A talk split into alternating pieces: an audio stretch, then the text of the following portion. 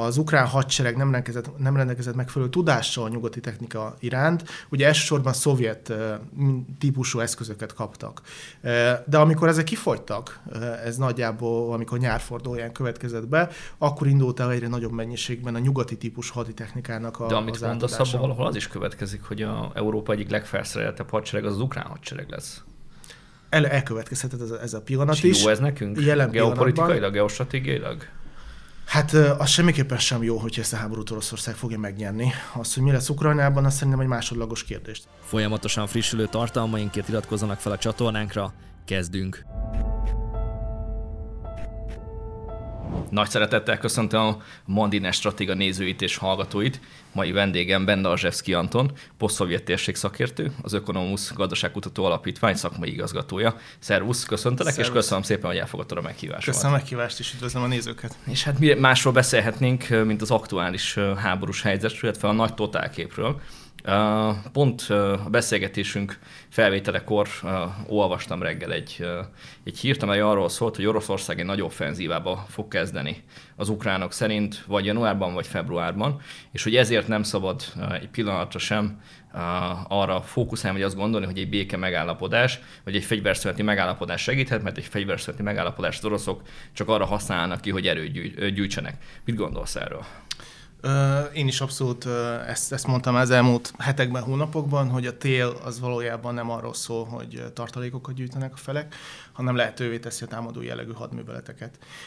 Tehát arról van szó, hogy mind az ukrán oldalon, mind az orosz oldalon jelenleg arra várnak, hogy befagyjon a talaj, hogy felhalmozzanak előszámú tartalékot mind emberi erőben, mind lőszerben, mind haditechnikában, és elindíthassák a, a téli hadműveleteket. Tehát, hogy a téli befagyott talaj tökéletesen alkalmas arra, hogy ezeket a műveleteket folytassák. Az a fajta terepviszony is, ami egyébként ősszel vagy akár nyáron járhatatlan, mert ugye több tíz tonnás gépekről beszélünk, egy té kilencvenes tank negyvenöt tonnát nyom. Tehát ezt télen ellenben ugye tökéletesen alkalmas ilyen hadműveletekre. Ugye ukrán oldalon régóta szó van arról, hogy ugye a fogást próbálnak találni az orosz védelmen, és valahol Zaporizsja környékén ö, várható esetleg egy ukrán ellentámadás. Ellenben az orosz oldalon, Donyeck környékén ö, ugye most még csak ilyen próbálkozó jellegű műveleteket végeznek, de egy nagyobb ö, áttörési kísérlet mindenképpen várható a következő hetekben. Nem is feltétlenül most... februárban, akár már december végén, vagy, vagy január hmm. első felében is. Van most valaki lélektani fölényben? Hát ugye az elmúlt hónapokban mindenképpen az ukrán oldal, hiszen ö, orosz oldalon utoljára sikerről június végén ö, hallottunk, amikor ugye bevették Szeverodonyecket. Azóta ö, ugye volt egy két hónapnyi operatív szünet, amikor ugye nyár folyamán nem egyik oldalon sem voltak sikerek, és szeptemberben elindult az ukrán ellenoffenzíva, és azóta ugye Oroszország végig elveszítette a, a korábban megszerzett területeket. Ugye legutóbb november közepén ugye Hersonból vonultak ki. Tehát ezek morálisan erősen ugye hatnak a, a katonák moráljára, ugye a vezetés moráljára. Tehát sikerek nem nagyon voltak ukrán oldalon, mindenképpen most egy, egy, egy fölényben van ilyen szempontból. Ráadásul operatív fölényben is vannak, mert a támadásoknak a menetét most ők határozzák meg. Amikor március, április folyamán ha akkor néztük a hadműveleteket, akkor az orosz oldalon volt az operatív fölény, ők diktálták a viszonyokat, hogy merre támadnak, hol vannak a támadások, és az ukrán oldal védekezésben volt, arra voltak kényszerülve, hogy éppen ahol az orosz fél támad, oda kellett átcsoportosítani ők az erőket. Ugye szeptemberben ez megfordult, tehát onnantól kezdve az ukrán fél diktált, hogy éppen hol fognak támadni, és az oroszok voltak kénytelenek átcsoportosítani az erőket. Az ukrán fél diktált, vagy pedig az amerikai diktáltak? Ez egy tévhit, hogy oké, okay, menjünk akkor bele ebbe. Menjünk bele mindenképpen, mert majd több mindenkivel beszélgettem, és több mindenki azt mondta ebben a műsorban, hogy nem az ukránok irányítják a saját csapataikat. Nyilván gyakorlatilag igen, de hogy az elméleti irányítás, és azt, hogy pontosan mit kell csinálni, azt ők megkapják a, a Pentagonból. Ha így nézzük, akkor így van. A hírszerzési adatok, az információs háttér, a stratégiai bázis, adatbázis az biztos, hogy az amerikai vagy nátós vonalról jön. Ugye ne feledjük, hogy a katonák egy részét Lengyelországban készítik fel, egy részét német bázisokon, egy részét Nagy-Britanniában, sőt az elmúlt nyolc évben is egy, ugye az ukrán hadsereget teljesen át kellett szervezni.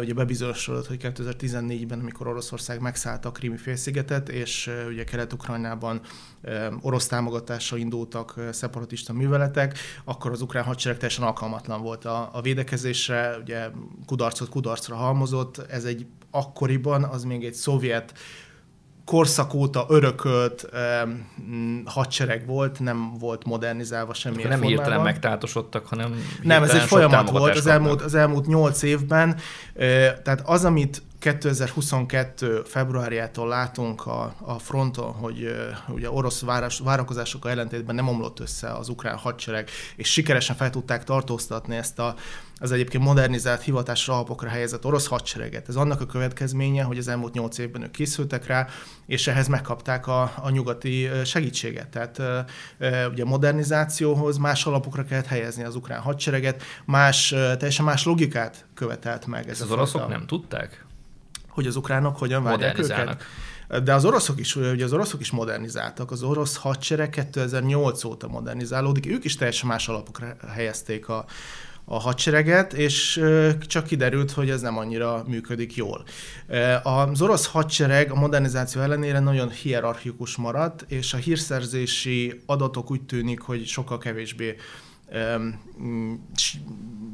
hogy mondjam, sokkal kevésbé tudnak támaszkodni jó hírszerzés adatokra, mint az ukrán oldal, hiszen ott magán egy, egy nyugati, nyugati háttérre sokkal több mindenre látnak rá. De a lényeg, hogy az orosz hadsereg ugye egészen a kétezres évekig mindig ilyen szovjet alapokon nyugvó, sorkatonaságon alapuló hadsereg volt, ezt szervezték át, egyrészt, egyrészt hivatásos erőkre próbáltak támaszkodni, ugyan jelentősen emelték a katonáknak a juttatásokat, ugye vonzóvá tették a katonai szakmát, sok pénzt kaptak, szolgálati lakásokat, ugye modernizálták a katonai eszközöket. kétezer-húszra az orosz katonai eszközöknek a hetven százalékát sikerült modernizálni, ez egy nagy eredmény, ugye korábban abszolút egy ilyen szovjet mintájú hadsereggel rendelkeztek. De a másik, ugye a gondolkodásbeli kérdés, hogy átszervezték a hadsereg felépítését is, és úgynevezett taktikai csoportokat, zászlóhajó csoportokat alkottak, amit ők azt gondolták, hogy működni fog. Ennek az a lényege, hogy különböző harcnemekből ö, gyűjtöttek ö, egy csoportba, taktikai csoportba elemeket, és egy köz, közös irányítás alá helyezték ezeket. Tehát a, a mechanizált ö, ö, katonai csoportok, nem tudom, a légierő, ezek mind egy, ö, egy ö, csoportban egy központi irányítás alatt zajlott, de a valóságon bebizonyosodott, hogy ez nem működik. Hiszen ha mondjuk az egyik harci egység ebben a csoportban, mondjuk a mechanizált egységek nagyobb veszteséget szenvedtek, akkor az egész csoport nem működésképtelenné vált, hiszen, hiszen nagyban támaszkodott ezekre, a, ezekre az egységekre. És úgy tűnik az elmúlt időszakban a Szurovikin tábornok alatt, hogy megpróbálják átszervezni ezt a fajta logikát, hiszen nem működött, és, és megpróbálják valamilyen más formában, sokkal kevésbé hierarchikus módon felé, csak bocsánat, gondolod, hogy nem hiába, hogy egyébként a legnagyobb sikereket orosz oldalon nem is a hivatásos katonáktól látjuk, hanem a, látunk, hanem a Wagner csoport, ugye ez egy, ez egy magán, gyakorlatilag egy magánhadsereg, szintén orosz államhoz kapcsolódó magánhadsereg, de ugye nem de az orosz, ez egy professzionális hadsereg, de nem az orosz, mondjam, nem az orosz hadsereg modernizációjának következtében épült fel, egészen más alapokon működik, egészen más stratégiát és logikát követ, mint az orosz hadsereg. Na, ez a csoport sikeres tud lenni. Azt mondod, hogy Amerikában, Amerikában kapják a szakmai támogatást meg az információkat. Lengyelországban készítik fel, Németországban képzik ki őket. Akkor azt mondhatjuk, hogy a NATO tulajdonképpen Oroszországgal szemben most már hadat visel? Hát ugye a NATO katonák nem vesznek részt a harcokban, az, hogy Ukrajna megkapja ezt a támogatást, nyilván ez egy, ez egy logika. Az, hogy mi mit, mit számítunk bele abba, hogy most hadat viselünk-e Oroszországgal vagy sem, rá lehet húzni ezt, ezt a fajta narratívát is, hogy de, de nem, nyilván nem szeretnénk azt mondani, hogy a NATO harcban áll Oroszországgal. Nem szeretnénk, de az oroszok ezt mondják. Nem szeretnénk, az oroszok ezt mondják, de az oroszok eddig sem mondták ezt. Nyilván a helyzet az elmúlt kilenc hónaphoz képest nem változott, tehát ez a fajta támogatás. Mennyire fair megoldás a, a NATO részéről? Tulajdonképpen tol maga előtt egy országot. Hát nézd, most arról van szó, hogy a második világháború után kialakult nemzetközi rendszer erősen megrengett kétezer-huszonkettőben, sőt már kétezer-tizennégyben rengett meg, amikor ugye Oroszország legalább három nemzetközi szerződést szegett meg, és ugye eleve azt az elvet, hogy katonai eszközökkel nem idegenítünk el egy másik országnak a, a területét, ugye ezt kétezer-tizennégyben megtették, akkor nem volt egy megfelelő retorziós lépés a nyugat részéről. kétezer-huszonkettőben ez már, ez már túl sok volt, ez a fajta retorzió megtörtént. Ugye itt a szerződéseknél lehet említeni azt, hogy Oroszország ugye ezerkilencszázkilencvenegyben a Független Államok Közösségében kötöttek szerződést, egymás között, ahol kijelentették, hogy a Szovjetunió örökségében nincs egymással szemben támasztott követelményük, tehát ők elfogadtak mindent, ahogy végül ment a Szovjetuniónak a szétesése. Volt egy, ugye ez a híres ezerkilencszázkilencvennégyes budapesti memorandum, amelyben ugye Ukrajna lemondott a nukleáris fegyvereiről, és ugye cserébe Oroszország, Nagy-Britannia és Egyesült Államok garantálták a területi integritását. Ugye hozzáteszem, hogyha most Ukrajna nukleáris fegyverekkel rendelkezett volna, akkor akkor szinte kizárható, hogy Oroszország megtámadta volna. Még a Krimi Félsziget sem fordult volna elő. Nyilván mm. egy nukleáris államot nem támadunk meg, tehát azért sem jelenthetjük ki, hogy NATO hadban áll Oroszországgal, mert egy, egy nukleáris állam ellen nem a, a, a háború az, az nem megoldás, és nem vezet semmi jóra. És ugye a harmadik, a Ukrajna és Oroszország között, jó, között kötött ugye jó barátsági két oldalú szerződés, ugye kilencvenhatban vagy kilencvenhétben kötötték, amelyben kijelentették, hogy semmilyen területi követelésük nincs egymással szemben, ők mindent elfogadnak úgy, ahogy van. És ugye ezeket a szerződéseket Oroszország megsértette, hogyha Oroszország ezt megteheti, akkor e, milyen alapon mondhatjuk, hogy egy másik ország, e, hogyha van egy precedens érték, e, miért ne tenné meg ugyanezt mondjuk India, Pakisztánnal szemben, vagy, vagy, vagy az arab államok, nem tudom, Izrael szemben, nyilván erre ilyen próbálkozások is voltak, de ugye szeretnék fenntartani ennek a nemzetközi rendszernek az alapjait és a működését. A nemzetközi rendszernek, a második világháború utáni nemzetközi rendszernek a stabilitásáról beszéltél.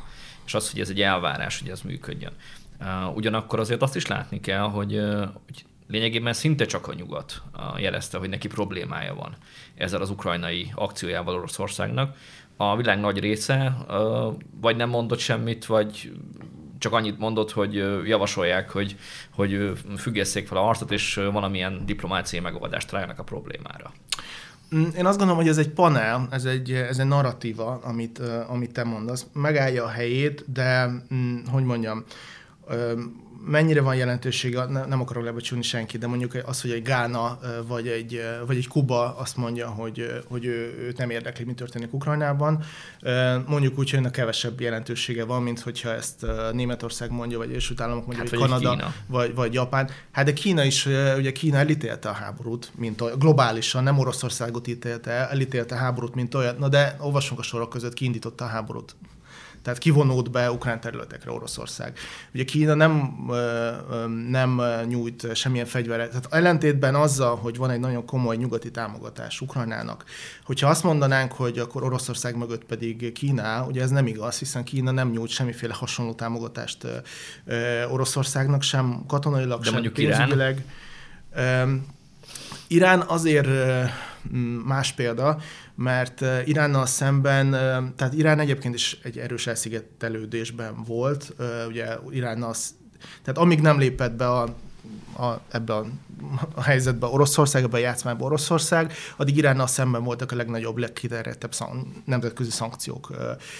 Ugye Oroszország, ezt felülírta most jelenleg, Oroszország a messze a legnagyobb szankcionált állam. És most egymásra találnak. Most ilyen szempontból egymásra találnak, tehát Iránnak nem nagyon, tehát Iránnak mi értelme van elítélni Oroszországot, hiszen ugye rosszban van nyugattal, és egyébként is izolációban van, teljesen ugye el van zárva a kereskedelem egy részét, ugye szektorális szankciók vannak vele szemben, ellenben nyilván ez egy, ez egy érdek kapcsolat, hogy akkor ők közelednek Oroszországhoz, és ugye ebben a, ebben a bajban egymásra találnak. Hát orosz, tehát az elmúlt években azért Oroszország is nagyon óvatos volt Iránnal szemben. Szankciók egy részét Oroszország is megszavazta egyébként Iránnal szemben, miközben ugye Irán volt hasonló helyzetben, mint, mint most Oroszország.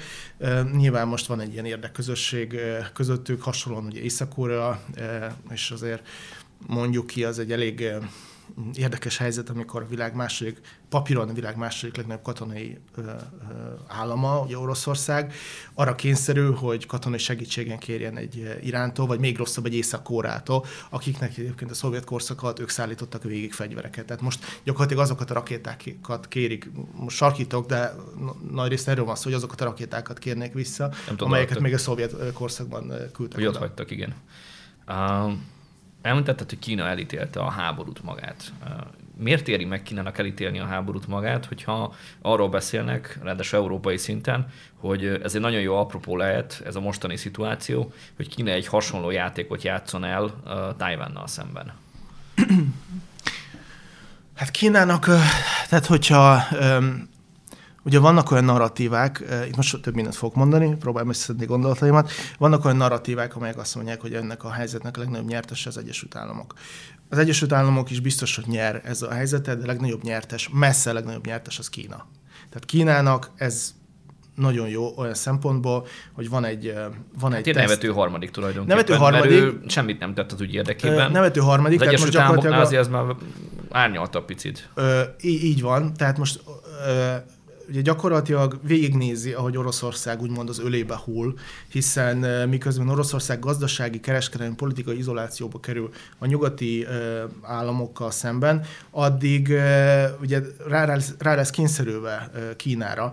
Tehát az orosz ener- nyersanyagok, az orosz energiahordozóknak a fő piaca Kína lesz, ahogy ugye fordítva is a kínai termékeknek is a A, a piaca ugye, orosz, részben ugye Oroszországban köt ki. Ha nem tud Oroszország technológiát találni a nyugaton, mondjuk félvezetőket, csippeket, akkor nyilván Kínához fog fordulni, mert nincs, nincs másik hmm. szereplő is, Kína meg is fogja kérni az árát. Tehát ez nyilván nem lesz.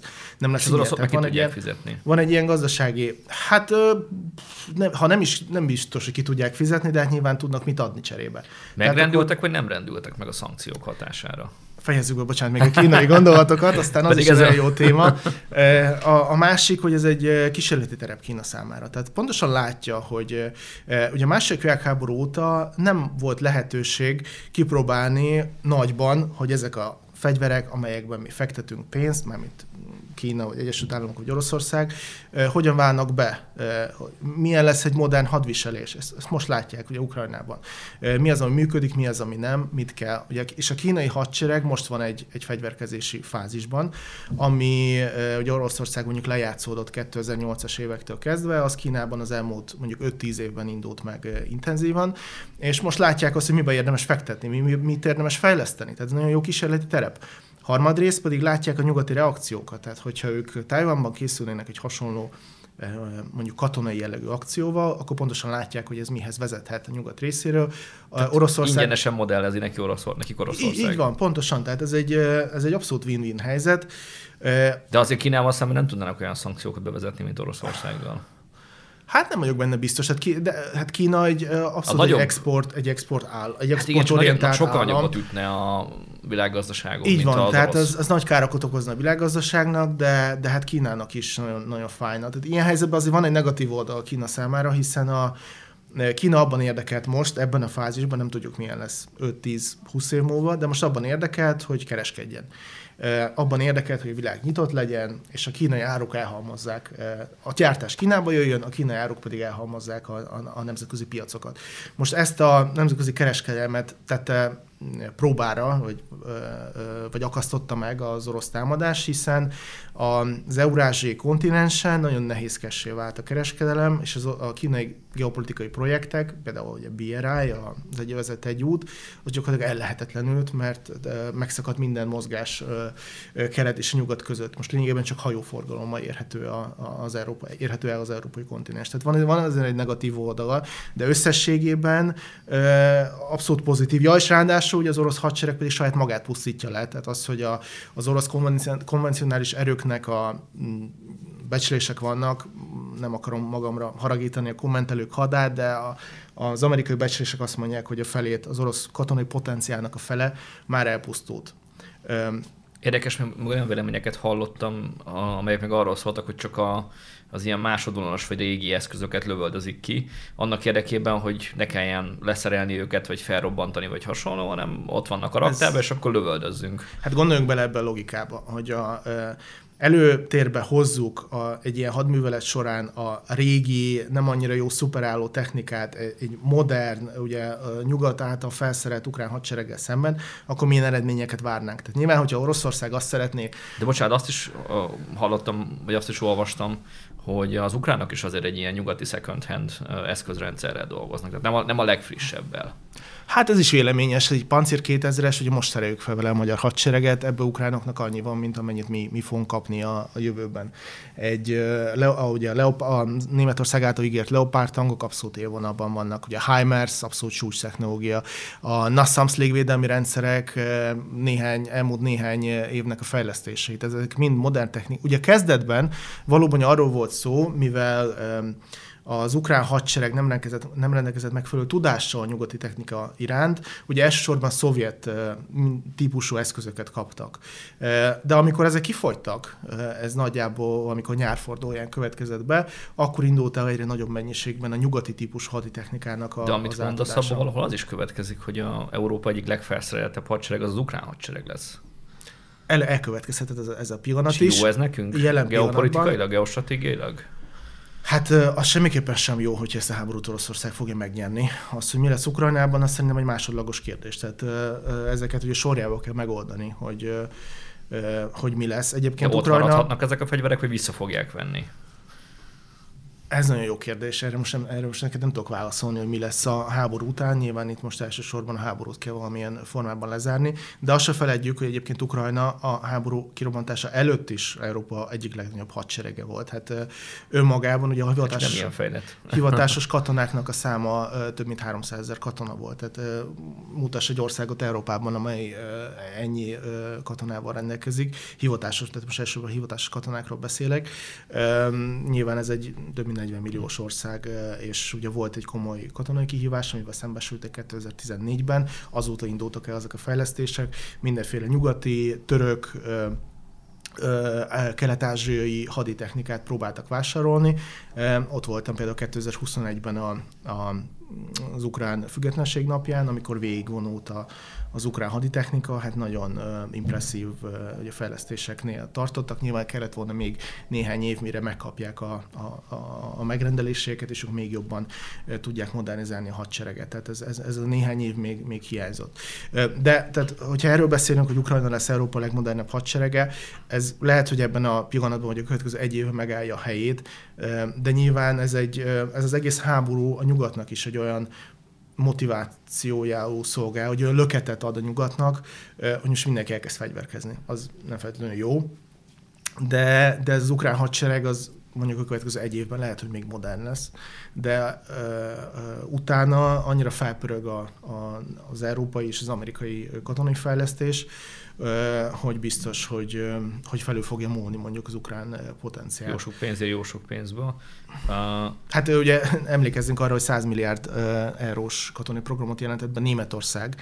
Az a Németország, amely második világháború után teljesen ugye háttérbe vonult katonai téren, és nyilván ez egy másik helyzetben egy ekkora méretű katonai program hatalmas meghökölést Igen, én, generált volna. Most ugye senki se kapta fel a fejét. Hallottam személyesen egy NATO találkozóról, még korábban, amin még Angela Merkel képviselte Németországot, és egy ott jelenlévő, most nem fedném fel a, a szemét, aki ezt elmondta, ezt a történetet nekem, uh, uh, számolt be arról, hogy az amerikaiak szokás szerint felhívták a figyelmet arra, hogy minden NATO tagország legyen kedves a kétszázalékos, és hogy legyen, legyenek kedvesek aktívabban fegyverkezni, majd Angela Merkel magához ragadta a szót, és annyit mondott, hogy már kétszer megcsináltuk, hogy fegyverkeztük, biztos, hogy komolyan gondolják ezt?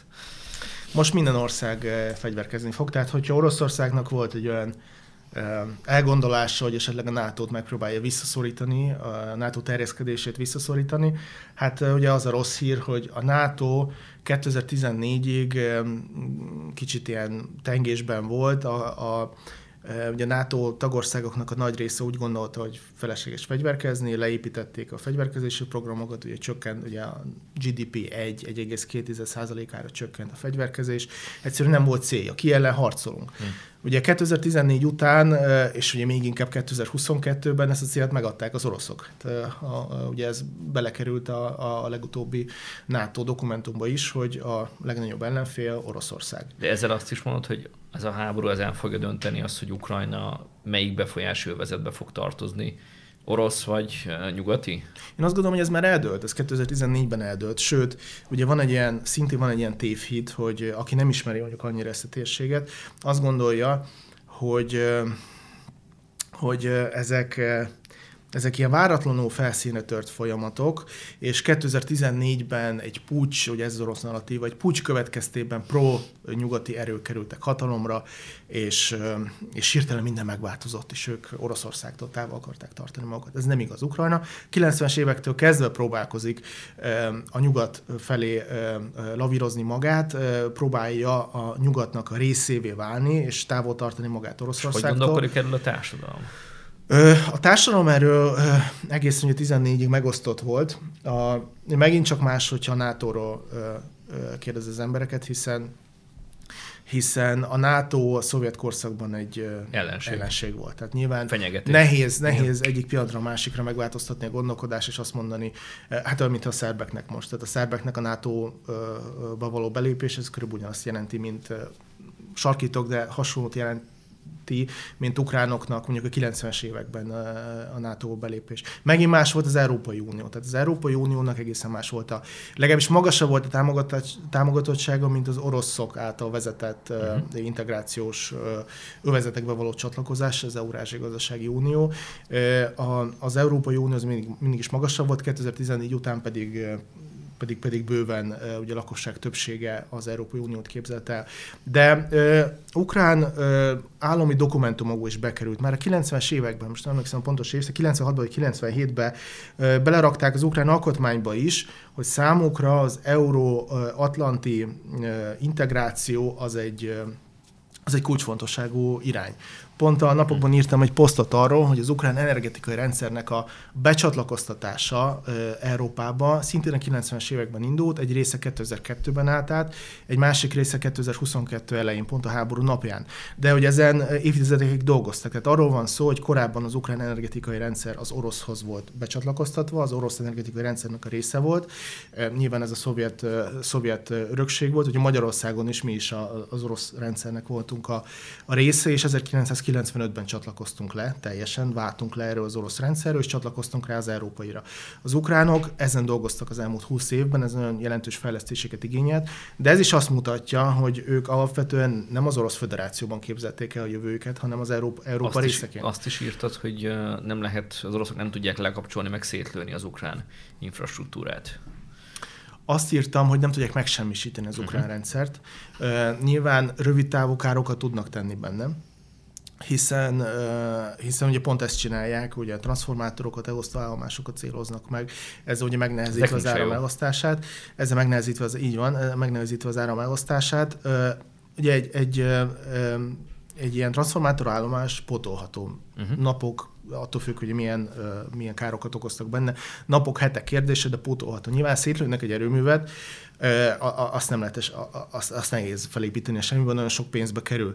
De azért is írtam ezt, mert ugye az ukrán energetikai energiaellátás ellátás atomerőművekre épül, és az ukrán energiaellátás ötvenöt százalékát atomerőművek adják. Ezeket valószínűleg nem fogják szétlőni. És azt axiomaként kezelem, hogy azt, azt nem lehet szétlőni, mert ugye ez nem csak egy ukrán katasztrófát jelentene, biztos Ukrajna számára ez egy óriási katasztrófa lenne, de ugye nemzetközi globális katasztrófát is. Tehát ugye emlékezzünk vissza a csernobili balesetet, Oroszország is elszenvedte, vagy a legnagyobb elszenvedő egyébként nem is Ukrajna volt, hanem Belarusz, mert éppen ugye a széljárás ugye északra ment, és a belarusz termőföldek egynegyede ma is mezőgazdasági termelése alkalmatlan.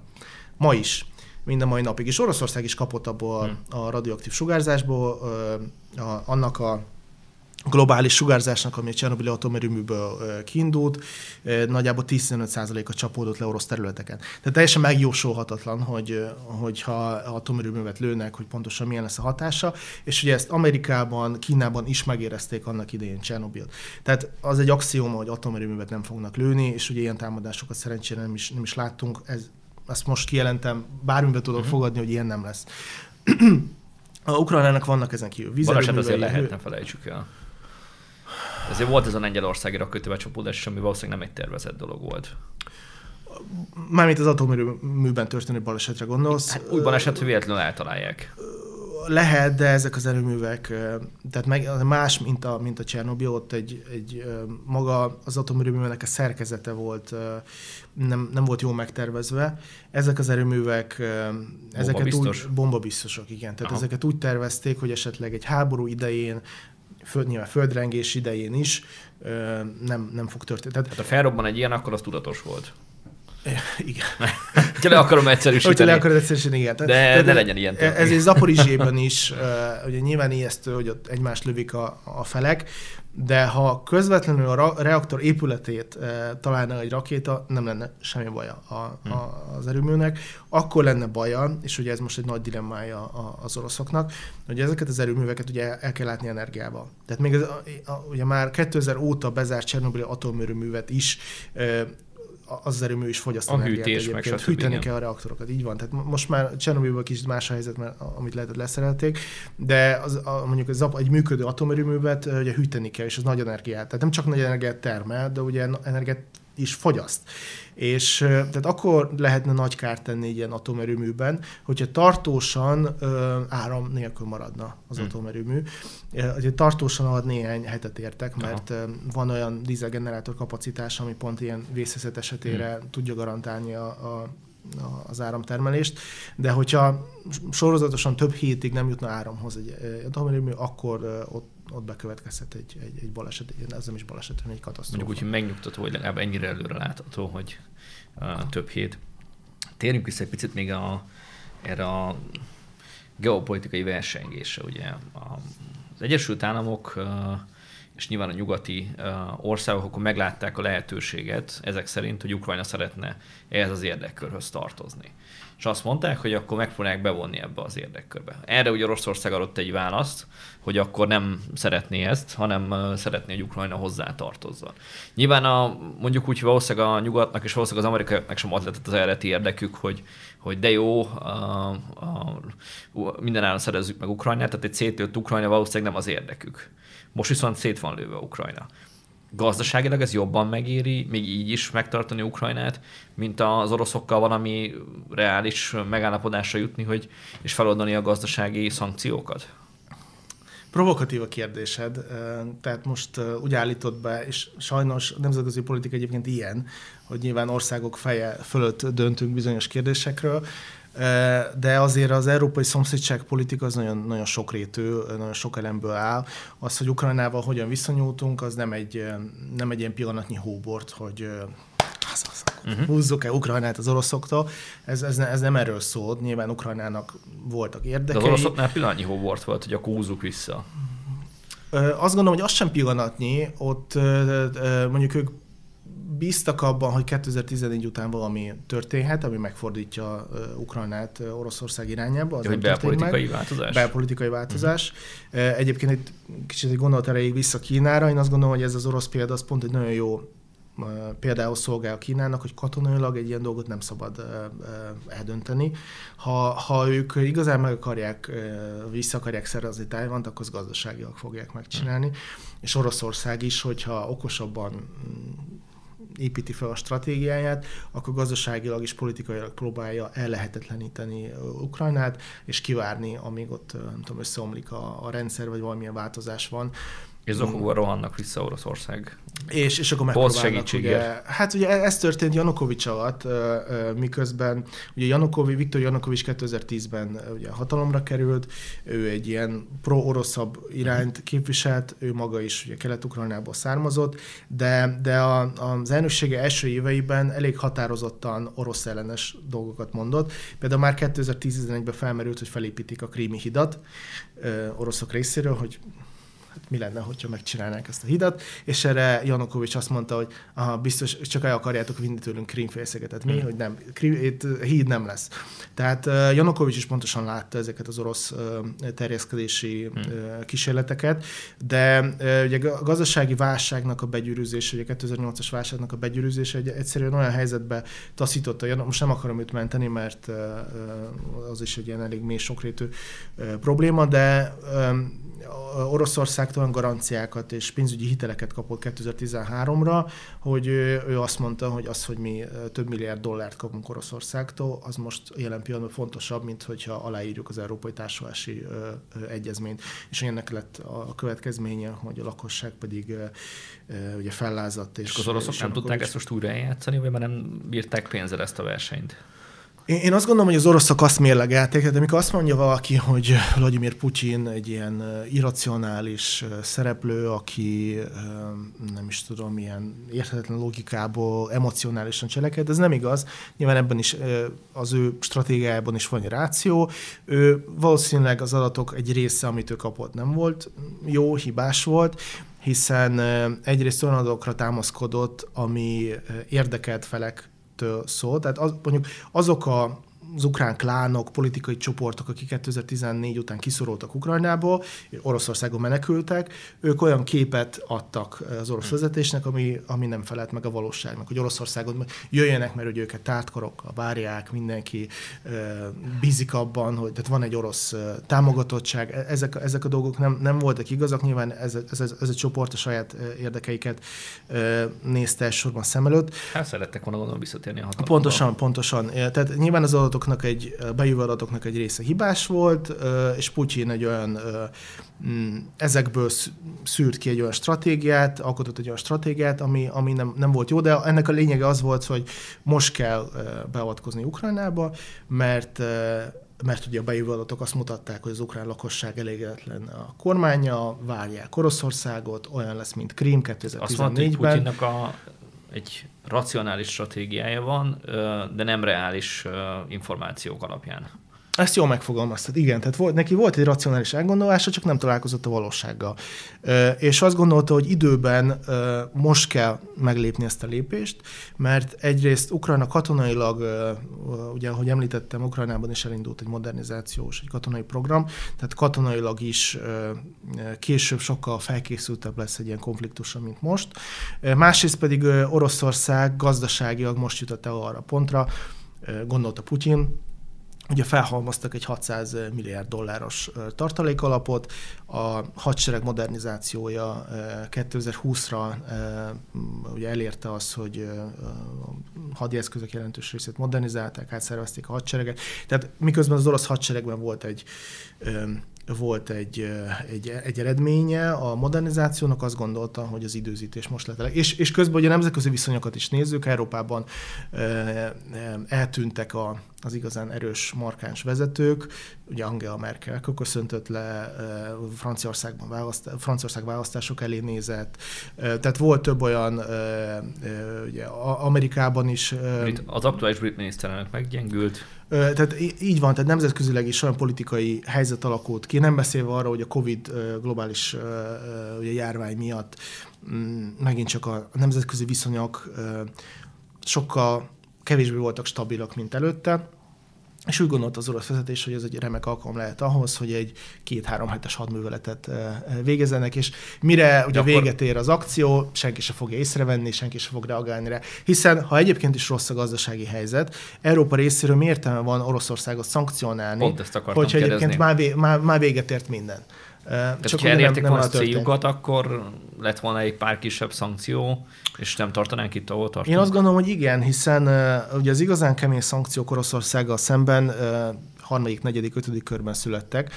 Uh, ugye az első körben uh, Azt hiszem a második körben voltak a pénzügyi szankciók, első körben ugye a légteret, az európai légteret zárták el, ugye orosz tisztviselőket szankcionálták, de, de például az olajembargó az valamikor májusban vagy, vagy júniusban, most nem akarok hülyeséget mondani, de valamikor a, a tavasz végén, nyár elején született.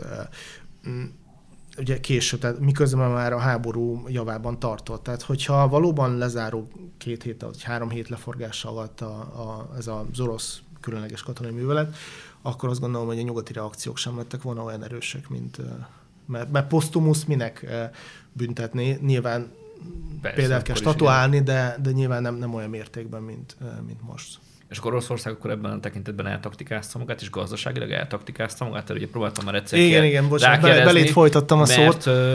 Mert hogy azért az látszik, hogy ők elég nagy nyereséget realizáltak. És nem úgy tűnik egyenlőre, most leszámítva az, hogy nincs McDonald's, hanem valami más van, ami ugyanazt adja kb., mint ami a Mekiben van. Uh, nincsenek nagy nyugati, bizonyos nagy nyugati más uh-huh. cégek, uh, ruha, boltok, stb. Ettől függetlenül nagyon szépen és nagyon jól megvannak. Ez egy sokrétű, sokrétű kérdés. Most valóban az energiahordozókban hatalmas nyereséget realizálnak. Ennek ez részben ugye elhibázott nyugati taktika. Ugye a szankcióknak, most jelenleg azt mondhatjuk, az energetikai szankciók nem érték el a céljukat. Lehet, hogy ha jövő évben ilyenkor beszélgetünk, akkor más lesz a kép, hiszen egyébként december ötödikén léptek léptek érvénybe ezek a, az igazán nagy ugye, olajembargóra vonatkozó szankciók, de a szankcióknak az előzetes... Tehát a szankciók beválhatnak még. Lehet, igen. Tehát az, az, az ugye látszik... Ez olyan pozitív gondolkodás. Nézd, most látszik, hogy az orosz, ö, ö, tehát az orosz bevételeknek a nagy része energiahordozókból jön, és ebből is a... Ö, a kétharmada vagy a háromnegyede konkrétan a kőolaj eladásából származik, és ennek, nem akarom itt a, a számokkal hallgatókat terhelni, de ennek is, ezeknek a bevételeknek is a fele az Európai Unióban. Most, hogyha ezeket a bevételeket elvágjuk Oroszországtól, önmagában ez nem egy rossz elgondolás, akkor nyilván ezeket a pénzeket el fogják veszíteni. De ugye azzal, hogy már fél évvel előtte a szankciók bejelentése, tehát a szankciók életbe lépése előtt bejelentjük, hogy ez lesz, nyilván a Ez egy, ez egy európai logika, a szereplőknek fel kell készülni erre a helyzetre, de ezzel már önmagába felhajtották az árakat, hiszen ugye a várakozás az volt, és hogy Oroszországot felkészítettük rá. És Oroszországot, ugye nekik volt egy fél évük, hogy, hogy rákészüljenek, ugye a venezuelai, a venezuelai és iráni példákból hát rá lehet készülni, hogy hogyan mondjuk párhuzamos export segítségével más hát az a New York Times érdekes cikkeket írogatott az elmúlt időszakban a szankcióknak a működéséről, hogy a kereskedelmi volumene például hogyan változott meg Belgium nyolcvan százalék fölötti kereskedelmi növekedés produkált Oroszországgal kapcsolatban. Ez megint csak egy másik kérdés. A hollandok harminc-valahány százalék. Persze más kérdés, csak hogy, hogy az összkép, és nyilván az összkép az az, hogy... Tehát nyilván Oroszország most minden erővel próbálkozik azzal, hogy mi lesz a, a, ugye az olajembargó életbelépése után, és erre vannak stratégiák, lehet, hogy ezek, ezek be fognak válni. Az úgynevezett átcímkézés. É, vagy például ugye más vesznek, vesznek mondjuk indonéz tankerhajókat és indonéz zászló alatt, de egyébként orosz cégek fognak szállítani olajat, vagy, vagy továbbadással, tehát megveszi India és továbbadja nagyobb felára az Európai Uniónak. Tehát erre, így, erre vannak... Így, hogy láthatok, még is azt gondolod, hogy lehet, hogy egy év múlva más fog gondolni a szankciókról? Ö, Nyilván, ez, nyilván ez, ez mindenképpen okozni fog egy, egy visszaesést. Csak az Európának is okoz vissza. És Európának is így van. Tehát én azt mondom, hogy ezért problémás az, hogy előre, és nyilván ez piaci logikát követel, de előre bejelentjük, Oroszország felkészül rá, közben az árak ugye felmentek a magasba. Tehát a, a egyetlen év alatt, ugye idén Oroszország annyi több pénzt csinált, mint előtte két évben összesen. Tehát gyakorlatilag most az idei bevételekből, még ha működnek is a szankciók jövőre, a jövő évi bevétele is megvan, mondjuk így most leegyszerűsítve. Tehát ilyen szempontból nyilván ez, ez nem feltétlenül volt egy jó, egy jó stratégia. Hosszú távon ezek működhetnek, nyilván a ettől függetlenül, ha sikerül is kikerülni ezeket a mechanizmusokat, mindenképpen lesz egy visszaesés. Vannak példák, látjuk, hogy Irán vagy Venezuela esetében jelentősen visszaesett a, a kőolajkereskedelem. Meg tudják kerülni a szankciókat, de nyilván más, mint hogyha közvetlenül adnak el valamit, mint hogyha ilyen uh, sémákon keresztül. Mi is drágában fogjuk megvenni. Ugyanazt. Így van, így van. Nem egy túlságosan De, de visszatérve, tehát most konkrétan az energetikai szankciókról beszéltünk, most visszatérve mondjuk a nyugati cégek kivonulására, nyilván ezek is inkább hosszú távon okoznak károkat Oroszországnak.